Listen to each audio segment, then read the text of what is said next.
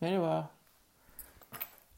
Geçen hafta başladığım bir programı anlatıyordum sizlere. Ee, özellikle Facebook'tan yazarken 7 ve 21 gün sebze meyve juicing yani sebze meyve suyu içerek temizlenmeden bahsediyorum. Bugünkü konumuz birazcık o olsun. Şöyle ki bu juicing yani sebze meyve suyuyla temizlenmek meselesi aslında bir kilo meselesi değil. bu akım yeni de değil. Benim hiç unutmuyorum annemin diyet kitaplarından bir tanesi. Evet 70'lerde başucu kitabıydı. Çok e, genç kal çok yaşa. Clyde Hauser'ın kitabı. Bugün hala pdf'ini bulabilirsiniz onun internette. O kitabı çok iyi hatırlıyorum. Üstü açık yeşil kaplı bir kitap ve Clyde Hauser işte 1930'larda bu beslenme üzerine kafa yoran bir nutritionist yani diyet beslenme uzmanı ve tamamıyla işte şekere ve unlara karşı o kitapta hep böyle doğal beslenmeden, sebze meyvelerden bahseder. Açıp baktığınız zaman. Aynı yıllarda 1937'de bir de Norman Walker isminde bir İngiliz e, businessman, iş adamı çıkıyor. Amerika'da bir doktorla bir klinik açıyor ve o tamamıyla bir vegan ve kendini işte sebze sularıyla iyileştirdiğini ve daha sağlıklı yaşadığını ve çiğ sebze ve meyve ağırlık yiyerek işte biraz da kuru yemiş beslenerek bunun promosyonunu yapıyor ve kitaplarını yazıyor. Bu iki doktorun da ortak noktası tamam bir tanesi vegan işte et ürünlerine hayvansal gıdalara da karşı ama ikisinin de ortak noktası o zaman fark ettikleri şey e, bu işte kötü karbonhidrat dediğimiz unlara ve şekerlere karşı olmak. Zaten 1970'lerde de e, Yuri çıkıyor. İşte bu tamamıyla şeker toksiktir, zehirdir kitabı. White Poison diye yanılmıyorsam. White and Deadly. E, beyaz ve öldürücü diye. Ve bu akımlar bu uzmanlar ve araştırmacılarla dünyaya yayılıyor ama biz 1980'den sonra bu akımların durdurulduğunu, literatürden yok edildiğini ve tamamıyla böyle bir diyet formuna dönüştürülüp dünyada insanlara hep bir diyet baskısıyla sunulduğunu görüyoruz. Fakat bu insanları aslında incelediğimiz zaman asıl olan şey doğal sebze, meyve, doğal tahıllarla beslenmek, sağlığın ilk adımı. Fakat iş kilo vermeye döndürüldüğü için çok fazla üzerinde beslenmeyle oynandığı için işte şunu yeme bunu yeme bilmem ne falan gibi birçok atraksiyonlar katıldığı için işin rengi tamamen bir sanayiye dönüyor. Şimdi ben bu 7-21 günlük 7 veya 21 günlük işte sebze sularıyla besleniyorum dediğim anda sizden gelen tepki sen kaç kilosun ki kaç kilo vereceksin bununla işte verdin mi ki daha önce bunu yazıyorsun falan gibi şeyler oldu Facebook'ta. Maalesef hepinizin kafası kiloya odaklı. Ee, bir, bir, şeyi, bir, bir sağlıklı beslenme aracını diyeyim. Her şeyi kiloya bağlıyorsunuz. Her şeye şekilcilikle bakıyorsunuz. Çok insan var kilolu olup da sağlıklı olan. Ee, çok insan var zayıf olup da sağlıklı olan. Bugün kanserliler bile çok rahat zayıflıyor biliyorsunuz kanser yüzünden. Ee, bu kilo kafasından kurtulmanız gerekiyor. İnsanları kilosuyla değerlendirmemeniz gerekiyor. Eğer bir bilgiyi alacaksanız o insana işte senin kilon kaç ki sen bunları söylüyorsun demek bana göre yanlış bir bakış açısı.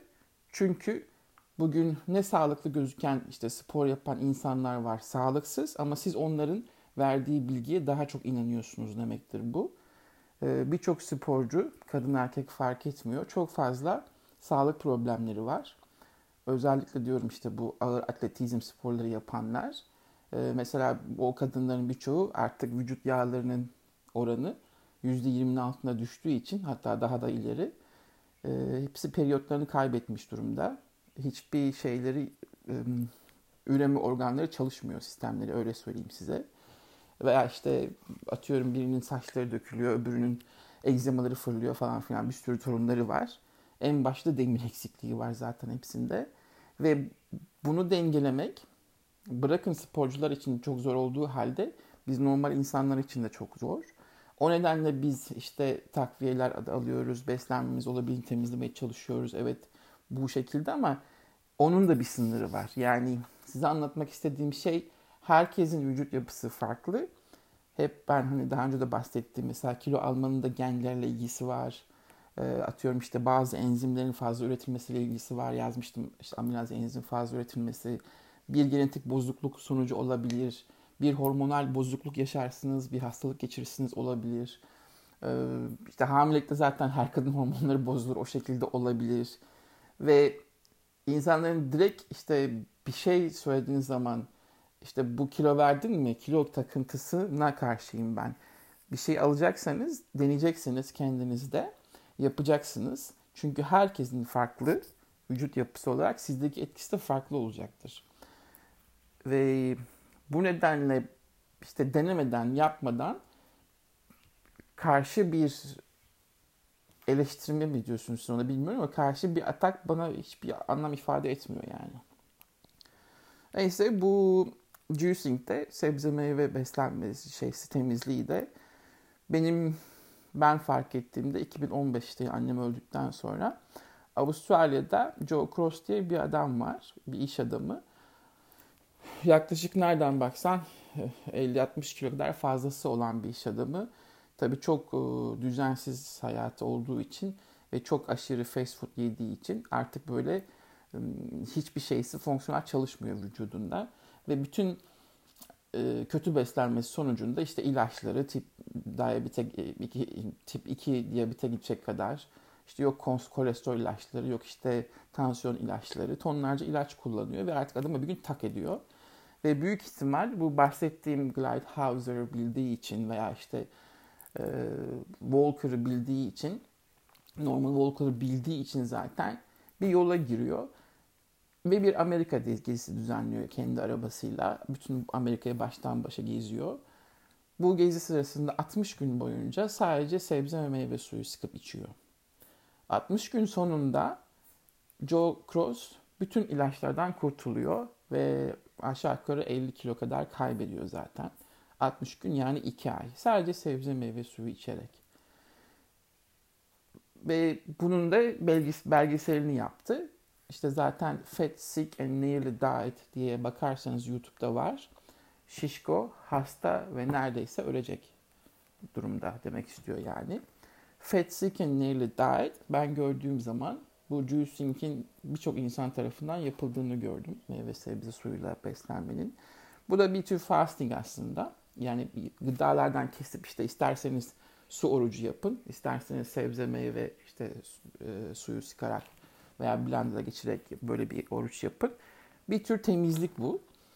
Temizlik derken sezonda iki defa yapabilirsiniz yıl içinde. Mesela işte kıştan yaza geçerken veya kıştan şimdi benim olduğum gibi yazdan kışa geçerken, kıştan yaza geçerken yapabilirsiniz. Çünkü bir mantık olarak olaya tersten baktığınız zaman herkesin her gün 365 gün 3 öğün en az 2 öğün durmadan yemesi de vücut için bir stres ve birçok atıklar kalıyor. Yani siz buna toksik atıklar da deyin, e, atıyorum fazla protein de deyin, fazla yağ da deyin, fazla şeker de deyin. Hepsini bir atık olarak düşünün.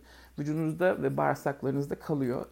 Böyle bir su bazlı sıvı likit beslenmeye başladığınız zaman önce o atıklardan kurtuluyorsunuz.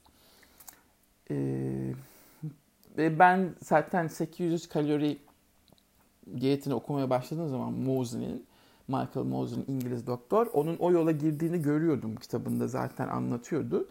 Ve başka okuduğum bir Fat Logic diye, yağ mantığı diye bir kitap vardı. Onda da kadın mesela 800 kaloriye düşürerek hatta 500 kaloriye bile düşürerek 6 ay boyunca kilo vermişti. Michael Mosley'nin davası da oydu 800 kalori düşürerek kilo vermek. Ama Michael Mosley önce böyle insanları alıştıra alıştıra 5 artı 2'den gitti. Yani 5 gün normal yiyin 2 gün 500 kalori düşürün şeklinde gitti ilk çıkarttığı kitap. Daha sonra da 800 kaloriyi direkt aldı. 800 kalori de bir ay, iki ay, üç ay gidebiliyorsunuz. Ve şimdi Michael Mosley İngiltere'de yeni bir program başlattı. NHS var onların sağlık sisteminin adı. National Health System NHS Ve NHS 5000 kişiyi e, kilolu ve hasta olan veya işte obez işte artık kriterlerini onlar ayarlamışlardır. Ama bu e, circle'da olan, dairede olan insanlardan deneylerden, yani deneklerden 5000 kişiyi alıyorlar. Ve 3 ay ve 5 ay olmak üzere sadece likit beslenmeye koyuyorlar. Ve direct dedikleri bu işte program şu an İngiltere'de başladı ve başında da Michael Mosley var. Twitter'da acayip kavgalar dönüyor. Nasıl saldırıyorlar biliyor musunuz adama? Ve ben Michael Mosley'nin araştırmalarını çok severim. Birçok BBC sağlık programlarını takip ettim onu zaten. Michael Mosley kendisinde uygulamadan bir şey yapan bir doktor değil. Yani bugün işte siz hani klavyeciler diyorsunuz ya insanlara. Klavye masa başı doktoru değil. İşte bu olmaz. Şu şöyle olmaz. Bu böyle falan. Ya uyguladın mı? Yaptın mı da bana olmaz diyorsun. Benim zaten birçok doktora karşı durduğum nokta burası. İşte Michael Mosley orada ayrılan bir doktor. Kendisi yapmadan, kendisi sonucu görmeden, kendisi testlerini yapmadan bunu halka sunan bir doktor tipi değil. Çok güzel bir kafası var, beyni var. Ve şimdi de başlattığı bu program 3 ve 5 ay boyunca 800 kalorilik very low carb diet dediğimiz likit bazlı beslenme. Bu likit bazlı beslenmenin içinde, sıvı beslenmenin içinde protein shake'leri var. Ve protein shake'lerine denkleşecek e, beslenme oranları şeklinde çorbaları var. Tabii onu programa katanlara paket halinde veriyorlar. O 5000 kişiye işte 3 öğün günde veya işte 6 öğün onların saatine göre e, sıvıyı alacakları saate göre o bütün paketleri sağlıyorlar. Tabii bu belli bir miktar parayı gerektiriyor ama bunu da zaten devlet karşılıyor böyle bir e, deney için. Ve çok hızlı insanların tip 1, e, tip, tip 2 bir diyabetten kurtulmalarını işte kalp hastalıklarını çözmesine doğru gidiyorlar. Çok destekliyorum. Tamamıyla benim öncelikten okuduğum kitaplara da ve bu işte juicing'lere de inceledikten sonra tamamıyla yanında olduğum bir yaklaşım diyeyim size. Çünkü siz ne kadar işte biz atıyorum ketojenikle ya da atıyorum e, yüksek karbonhidrat, düşük yağla falan besleniyorum deseniz bile kimyasal olarak bazı şeyleri kalori bazında ayarlayamıyoruz. Geçen yayında da söyledim. En ufak bir tabak değişikliğinde ekstra bir kalori, ekstra bir atıştırmalık o günkü programı bozuyor.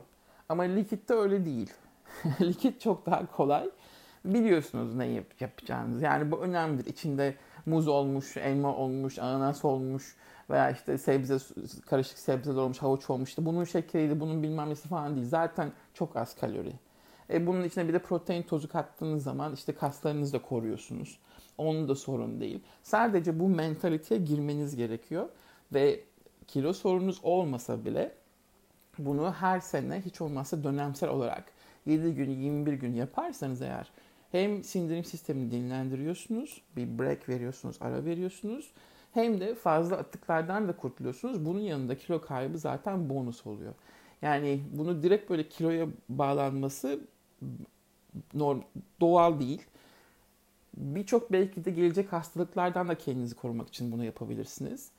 Ve hep diyorum ki su oruçları da böyle. İşte iki günlük su oruçları yapmak düzenli ayda veya işte biraz daha fazla 3 ayda bir 5 günlük su gibi yapmak temizlik açısından iyi. Bunlar hep böyle işte vücudu dinlendirmek, o sindirim sistemindeki fazlaları atmak için, o clarity, o temizliği vermek için beyne ve vücuda tüm sisteme için gerekli olan araçlar ve yollar ve bunlardan bu yollardan bir tanesi de su oruçlarının olduğu gibi işte sebze, meyve suyu ve işte çorba içerek yapmak. Niye yapmıyorsunuz? Niye yani? Bunun niye altında bir sebep arıyorsunuz? Yapın, deneyin. Bunlar e, korkulacak, sizi korkuttukları gibi işte Michael Mosley'e saldırdıkları gibi bu bir açlıktır. Sen insanları nasıl aç bırakıyorsun? İnsanları doyurduğunuz zaman da yürümüyor iş. E, olmuyor çünkü insanların gözü hep bir yiyecekte, hep bir gıdada, hep bir atıştırmada olduğu için bunu bir şekilde kesmek lazım. Ve bu yollardan bir tanesi sebze meyve suyu içmek ve çorba diyetleri.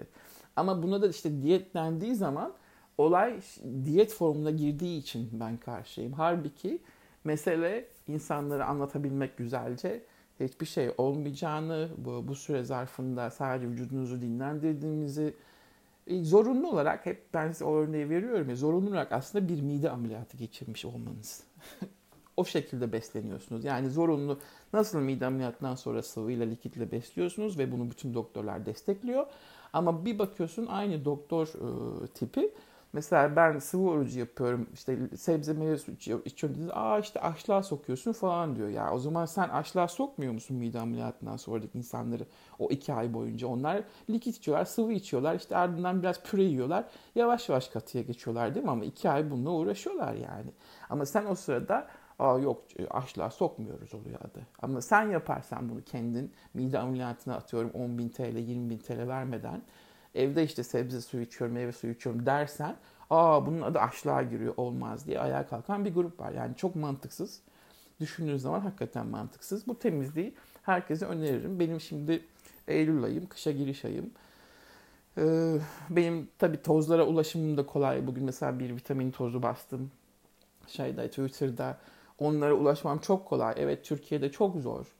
Ee, fakat olabildiğince destek alabileceğiniz işte dediğim gibi Nurbal var, atıyorum e, bazı iyi kalite e, vücutçuların aldığı protein tozları var. Onlardan kullanın, onlardan korkmayın. İnsanların bu dengesiz insanların, uzmanların sizin beyninizi yıkamasına izin vermeyin. Deneyin.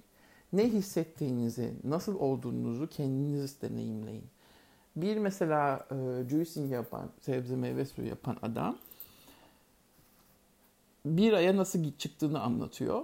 Bu YouTube'da göreceksiniz tonlarca örneği var yani. Bir anlamda sizi motive etmesi açısından YouTube'da izlemek bunları iyi aynı Joe Cross'un belgesini izlemek gibi sizi daha çok motive ediyor ve destek alıyorsunuz tek başınıza yaparken. Çünkü bir yanında arkadaş olsa daha kolay ama benim gibi mesela tek başınıza yaparken işte evdeki hatır hatır bütün sabah öğle akşam yemeklerini yiyor. O yemekleri ben yapıyorum ve atıştırmamaya çalışıyorsun üstünde. Çünkü buna bir yola çıkmışım ve bunu yememem gerekiyor ki vücudunuzu bir çekiyorsunuz, kısıtlıyorsunuz. Kolay değil.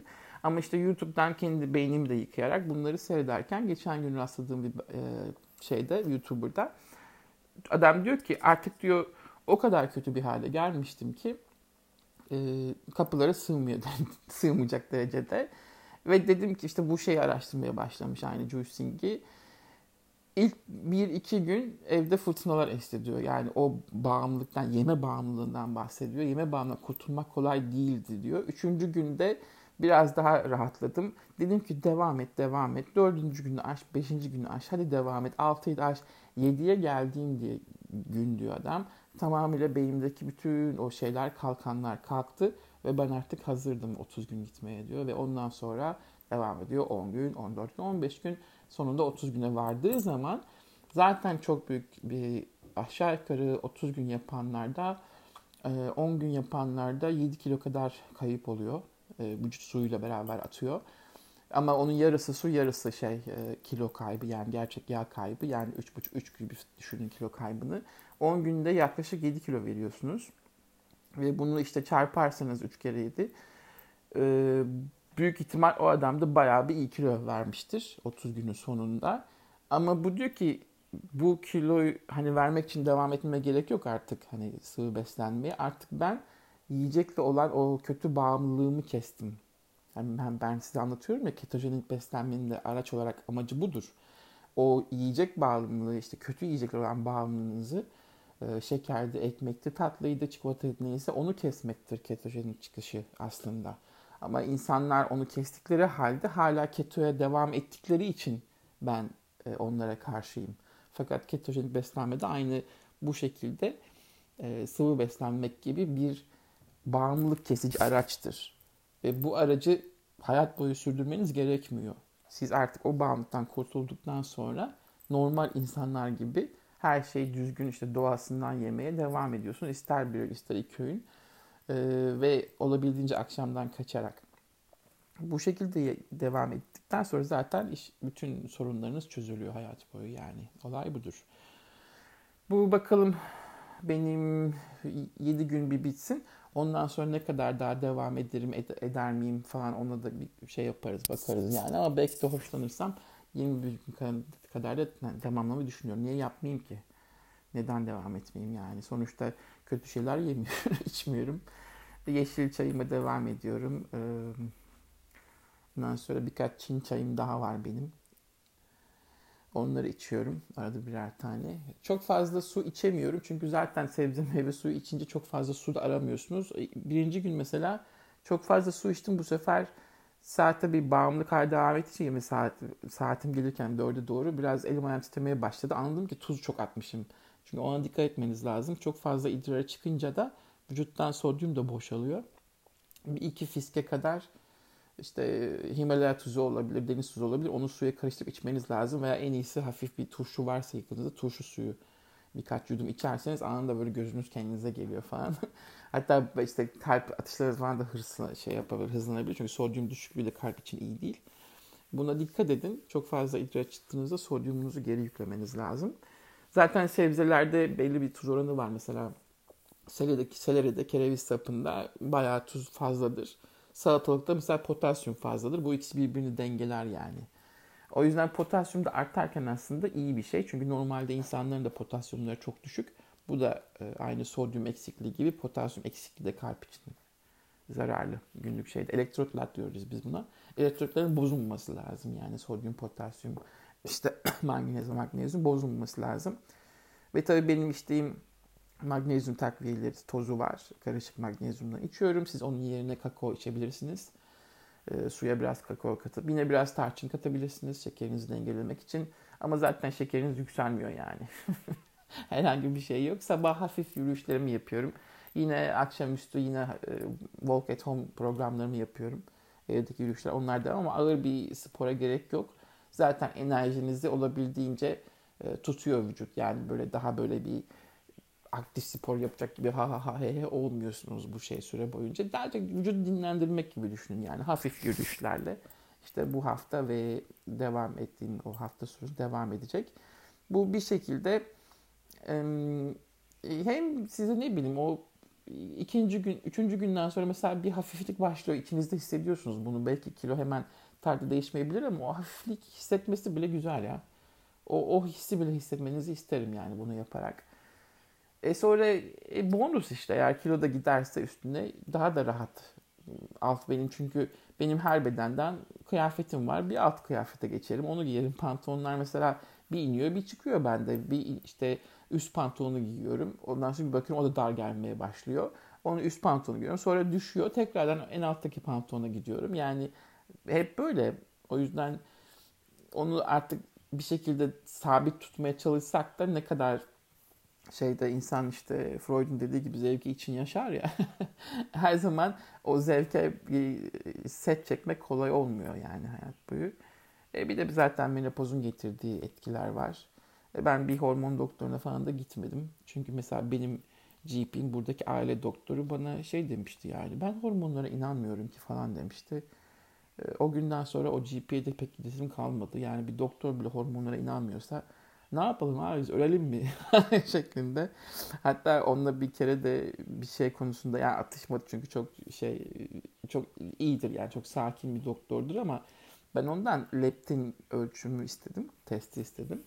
Leptin ölçüm bayağı yüksek gelmişti tabii şey olarak. E, bu bana iyi senin leptin derecen dedi. Ya normalde leptin ölçüsüne baktığın zaman iyi derecesi böyle 50 falandır. Yani benimkisi gibi 100 değildi. Bana dedim nasıl leptin ölçüsü iyisin, bu seviye iyi diyebilirsin ki yani bir bariz gözüküyor orada leptin direncim var diye bağırıyor test ama e, tabii öyle bir konuda bilgisi yok beslenme konusunda ve endokrin uzmanı olmadığı için de leptinle bir alakası yok. Bana bana direkt leptin iyi dedi. Yani şimdi ben konuyu bilmesem, bilmeyen bir alakası hasta olsam, aa ne güzel benim leptinim iyiymiş diye gezerim ben ortalarda yani. Çünkü doktor söyledi bunu. Ama ben konuyu biliyorum. Hmm, açıkçası biraz insanları şey yapmamak lazım bu bilgi çağında. Yani cahil numarası ne bileyim ben. Niye öyle davranıyorsunuz doktorlar? biz cahil, yani sizin cahiliniz biz, bizim de mi bulaşmak zorunda? Böyle garip bir etkileşimimiz olmuştu. Ee, ondan sonra da, zaten pek fazla böyle testler meslerle alakam kalmadı. Kır, kırıldım yani ben. Çok işte tıbbın bu şeyine yaklaşımsızlığına. O yüzden de kendim yapabildiğim kadar her şeyleri uğraşıyorum. Uğraşmam sebebi budur yani. Bugün şunu yaparım, yarın bunu yaparım. Niye yapmayacakmışım ki? Vücut benim, laboratuvar benim. İstediğimi denerim. Bunun için de kimseye hesap vermek zorunda değilim. Ve bundan da çok memnunum. Üstüne üstüne bir, bir daha şey söyleyeyim. Ee, hayatta hiçbir şey değiştiremezsiniz. Yani çevresel koşulları işte bu sene, bu sene yaşadığımız pandemi gibi veya bir savaştır veya bir bir kötülüktür, bir trafik kazası hiçbir şey değiştiremezsiniz ama vücudunuzu siz kontrol edersiniz. Vücudunuzu siz değiştirebilirsiniz. Hatta yeni modum, mottomu da söyleyeyim size. Vücudunuzu siz yarattınız. Bu vücut sizin eseriniz. Yani her şey yapıyorsam bu benim kendi yanlış seçimim veya doğru seçimim sonucu bana benim yaptığım bir şeydir. Ve bu vücut benim olduğu sürece kimseye de e, hak iddia ettir, ettirmem üzerinde. Yani kimse çıkıp da şunu alacaksın bunu almayacaksın falan diyemez. Herkes de bu böyle olmalı. O nedenle zaten herkesin sağlık bilmesi gerekiyor. Herkesin beslenme bilmesi gerekiyor. Bakın inanın bunu çok denedim ben. İyi bir doktora rastlama şansınız çok az. Yani yüzde yüzde bir diyeyim. Yani yüz doktor güzersiniz ancak bir tanesi. Yani kimse çünkü doktorların çok ağır yükleri var. Çok fazla hastalık ve hasta insan olduğu için tabii nüfuslar arttığı için. Ve kimsenin sizi ayıracak, e, elinizden anne gibi tutacak veya size bakacak zamanı yok. Sizi düşünecek zamanları da yok. Bunu onlardan beklemiyorum. O nedenle bunu benim öğrenmem ve bunu benim kendim uygulamam gerekiyor. Onlara tabii ki ilaçtır, milaçtır falandır böyle şeyleri bildikleri için aynı eczacılar da biliyor onu. Danışırım, ederim onların tavsiyeleri ama onların yazdığı hiçbir şeyi araştırmadan, yan etkilerini görmeden kullanmadım ben şimdiye kadar yani. Daha önce anlatmıştım. Tansiyon ilacı vermişlerdi bana. Be falan deyip bir iki ay kullanıp attım ben onları ya. Yani çünkü altındaki temele uğraşacak vakti olmayan insanların beni ilaca boğması kadar e, gerizekalıca bir şey olamaz yani. E, vaktimiz yok. E sen bana bir fonksiyonel doktor gibi vakit ayıramıyorsun. Çünkü zaten ben sana ekstra bir para vermiyorum onlara verdiğim kadar. E, fonksiyonel doktora gidemiyorum çünkü onlar da zaten pahalı. 300-400 dolardan başlıyor viziteleri neyse. E, e, işte klasik testler var. İşte senin de bir kere falan yaptırmanız gereken check-up tarzı. E onda da bana gelip işte bu leptin de iyiymiş kardeşim bilmem ne falan gibi böyle şeyler davranıyorsun. Hiçbir şey vermiyorsun ki bana yani. Öyle olunca kendim aldığım kadar, kendim gittiğim yere kadar. Yani bu olay böyledir. Yoksa karşı olduğum için diye değil bir şey. Mantıksız geldiği için. Biraz farklı anlatabiliyor muyum bilmiyorum. Belki bu, bu, bu şekilde hem bilinçli bir çoban hayatı yaşamak daha iyi. Daha huzurlu. Bende o etkiyi yaratıyor. Ben bilen, okuyan, öğrenen, araştıran bir çobanım. Ve o, o hayatımda devam etmek istiyorum. Ama bunun sonucunda bir şeyleri eksik yapmışımdır, yanlış yapmışımdır, bilmem ne olmuşumdur. Çok da beni ilgilendirmiyor açıkçası yani. Onu o zaman geldiği zaman düşünürüz. Bir şeyi çok kasmadım hayat boyunca. Ee, hep anlatırım. Ne para konusunda olsun, ne iş konusunda olsun, ne evlilik konusunda olsun hiçbir şeyde çok kolay yürürüm ben. Çıkarım. Ee, pişmanlık da duymam. Çünkü buna ben karar veriyorum. Bunu ben çekiyorum. Üzülmem de fazla yani. Niye üzerine düşüneyim ki?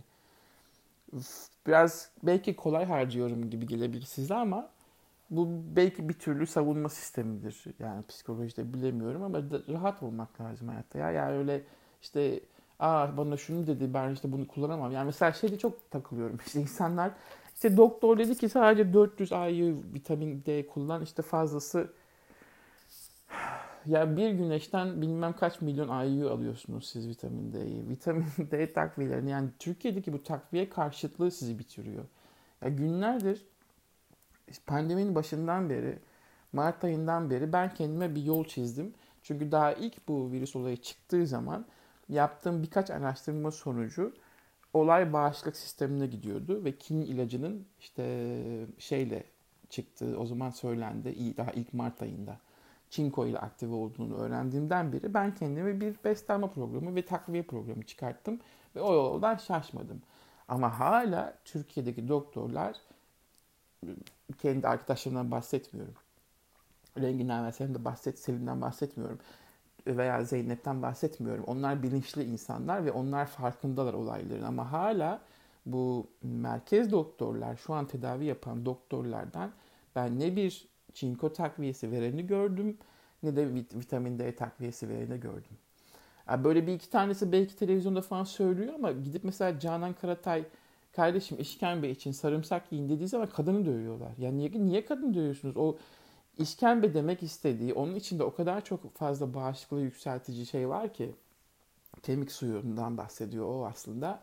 Kemik suyundaki o kadar çok fazla bağışıklık yükseltilen vitamin mineral var ki sadece kemik suyuyla hiç grip aşısı olmadan bir kışı geçirebilirsiniz. Veya yumurta yiyerek yani o çok pahalı şeyler yemenize gerek yok işte somon balıydı, pirzolaydı bilmem ne falan gibi. Yani kadını niye dövüyorsunuz? Ya siz zaten yardımcı olmuyorsunuz, takviyelere karşısınız. E, böyle bir pandemi var ve bu tamamıyla bağışıklık sistemin çöküşünden kaynaklı insanları yok ediyor bu e, virüs. E, buna da bir şey vermiyorsunuz ama işte gidip böyle e, işte bu kin ilacı da kardeşim işe yaramıyormuş kullanmayalım diyen doktorlar çok. E, ben Amerika'ya bakıyorum adam kin, kinin ilacına öyle bir protokol çıkartmış ki e, daha dün yazdım işte New York Belediye Başkanı Giuliani bile adama teşekkür ediyor. Yani biz bu senin kin ilacı protokolünle binlerce insan hayatını kurtardı diye o doktora teşekkür ediyor. Teşekkür ediyor. Türkiye'ye bakıyorum kin ilacını da kullanmayalım artık bırakalım falan diye bir doktorlar var. Ya sen hangi hastanda kullandın bu protokol şeklinde içinde yanında işte çinkosu olan, antibiyotiği olan tam protokolü kullandın da karşılığında kötü bir yan etki gördün diye soruyorsun cevap veremiyor kadın. Veremiyor. Sadece okuduğu bir, bir algı var. Şu anda dünyada dönen işte o e, Trump karşılarının oluşturduğu bir algı. O algıya kapılmış ona gidiyor kimyacı zarar veriyor diye. Ama sen tam kullanmamışsın ki. Tam zaten hiç kimseye vermemişsin ki çinko ile beraber, antibiyotikle beraber. Ben çok bana işte verilen protokolün birkaç tane takipçim var e, e, virüs kapan. Onların ilaçlarının böyle resimlerini yolladılar bana. Hiçbirinde yok. Hiçbirinde ne C vitamini var ne e, çinko var ki olması şart. O klinikin ilacıyla çinkonun olması şart. Ne D vitamini şeysi var, ekstratı var. Yok. E, bir tanesinde şey gördüm yalnız antibiyotik vermişti. Bir iki doktor onu vermiş öğrenmiştir ama onlarda da çinko yok. D vitamini yok. Yani böyle herkes kafasına göre eksik eksik ama sorduğun zaman da biz aa işte e, DSÖ'nün verdiği protokol yapıyoruz, devletimiz verdiği protokol yapıyoruz falan modundalar. Ama eksik yapıyorsunuz. Hayır canım eksik yapmıyoruz doğru biliyoruz. Ama okuyorsunuz bu kitap işte benim okuduğum bilgileri, o kağıtları, deney sonuçlarını siz de okuyorsunuz. Ondan sonra hayır bilim adamları karar verir. E bunları da yazan bilim adamı kardeşim ben yazmıyorum ki bunları. E, bu bilim adamları hangi bilim adamları sizde çalışıyor da öbürleri sizde çalışmıyor? Böyle bir kaos var, böyle bir saçmalık var. O yüzden benim çizdiğim en başından işte Mart ayından beri herkese söylediğim ön tarafta olanların D vitaminlerine bakın. Kesinlikle düşüktür. Onları çalıştırmayın hastanelerinizde. Bütün o hemşireler, doktorlar hepsi D vitamini kan şeylerini ölçtürmek zorundalar. Seviyelerini ona karşı yükseltmek zorundalar. Çinkoyu, iot, selenium arttırmak zorundalar. Bu şekilde savaş olmaz. Bunun böyle düşük bağışıklık sistemiyle savaş olmaz. Ondan sonra gencecik bir doktor geçen vefat etti. E, ardından yazdıkları kelime aynen şu. Bağışıklık yetersizliğinden COVID'e bağlı ölümdür. Alt sebep. Alt sebep bağışıklık yetersizliği. Öyle mi? Yazık. O kızcağıza haberi yokmuş zaten bağışıklığın düşük oldu. Hani bahsediyorum ben size düşük demir de yol açıyor. Çünkü kadın olduğu için belli demir de düşük. Vitamin D yol açıyor çok ölümlere. Ondan sonra çinko o şekilde. Bunları söylüyorsunuz ama e, yazılan şey sadece bu. Biz immün yetersizliğini fark etmedik. Geç fark ettik. Kendisi de bilmiyormuş. Tamam bunu şimdi fark ettin. Diğer ölecek olanlara bir tavsiyen var mı? İmmün yetersizliğine ne yapıyorsun sen? Sen ne yapıyorsun? Diğer ölmek üzere olan insanların immün yetersizliği için ne yapıyorsun? Hiçbir şey yok. Ama sonuç bu. İmmün yetersizliğine bağlı Covid'den ölüm sebebi.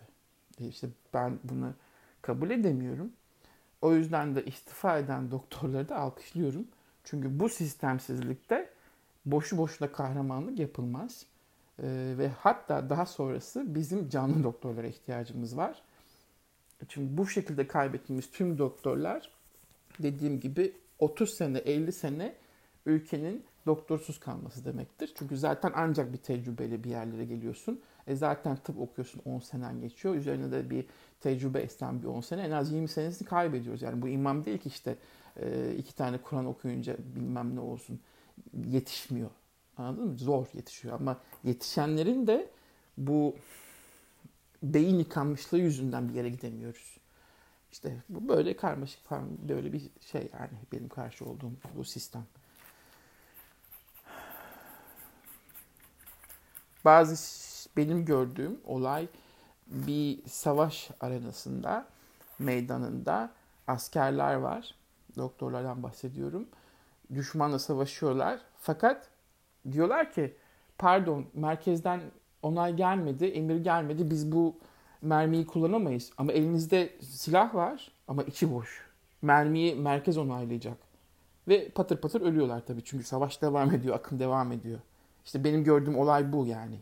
Siz merkezi bekleyemezsiniz. Hem kendi hayatınızı hem de hastalarınız hayatını te- tehlikeye atıyorsunuz. Neymiş? Siktribot'tan bir tane, iki tane vitamin takviyesi için veya işte hormon vitamin D şeysi için, çinko vitamin D için. Veya işte yüksek dozda IV vitamin C için. Veya glutatyon denemediğiniz için. Yani bun, bun, bunlar böyle arsenik değil, siyanür değil. İnsanı öldürmüyor ama bu virüs öldürüyor. Ama bu virüs bunları vermediğiniz için öldürüyor. E bunları verdiniz mi, denediniz mi? Hayır. Niye denemiyorsunuz? Merkez izin vermiyor. Merkezden haber gelmedi. Ama insanlar ölüyor. İşte anlatabiliyor muyum benim? Bu mantıksızlığa karşı olduğum benim savaşım bu. Zaten ölen doktorlardan bir tanesiyle ben bir hafta öncesine kadar yazışıyordum. Ee, onu da hiçbir zaman unutmayacağım yani söylediği şeyleri. Bak bunlar bunlar lazım. Acil bunları yaptırman lazım dedim. Ben bana ne cevap verdi biliyor musunuz? Ve bana son sözleri bu oldu. Bana bunlar bunları vermez dedi. Bunlar vermez bana dedi. Bunlar dedi kendi meslektaşlarıydı. Ve o adamcağız bana son sözleri bu olarak öldü. Bunlar bana bunları vermez. Kendi meslektaşlarını çok iyi biliyordu. Yani bu da işte doktorlara biraz şey olsun, ders olsun. Vermiyorsunuz. Sebebini de siz biliyorsunuz. Neyse işte. Yani dediğim gibi sebze meyve suyu şu anda devam ediyor. Bir bakayım bugün ayın kaçı olmuş. Neredeyiz biz? 14, 12. Daha üçüncü gün. Çok da fazla bir şey geçmemiş. 21'den başladım ben. 20, 19. Bende de garip bir takıntı vardır. Mesela bir şey bir tarih koyduğum zaman atıyorum 21 gün dediğim zaman 21'den geri sayıyorum. Yani birden 21'e çıkmıyorum. Sanki o zaman daha çok önünde sayı varmış gibi geliyor. Düşünce tarzı olarak algı şeklinde. Ama 21'den geriye düşersem sanki zaman kısalmış gibi geliyor. Yani böyle bir de bir mantığım var. Şimdi 21'den geri saydığım için 19'a düştüm. Öyle düşünün yani ama çıkarsanız eğer 3. gün. Böyle devam edecek bakalım. Haftaya da e, tekrardan yayın yaparım. Öyle de işte senin kilon kaçmış da sen bununla kilo verdin mi de bilmem ne falan diye biraz düşünün bir şeyleri sorarken, konuşurken. Çünkü çok farklı sebepleri olabilir.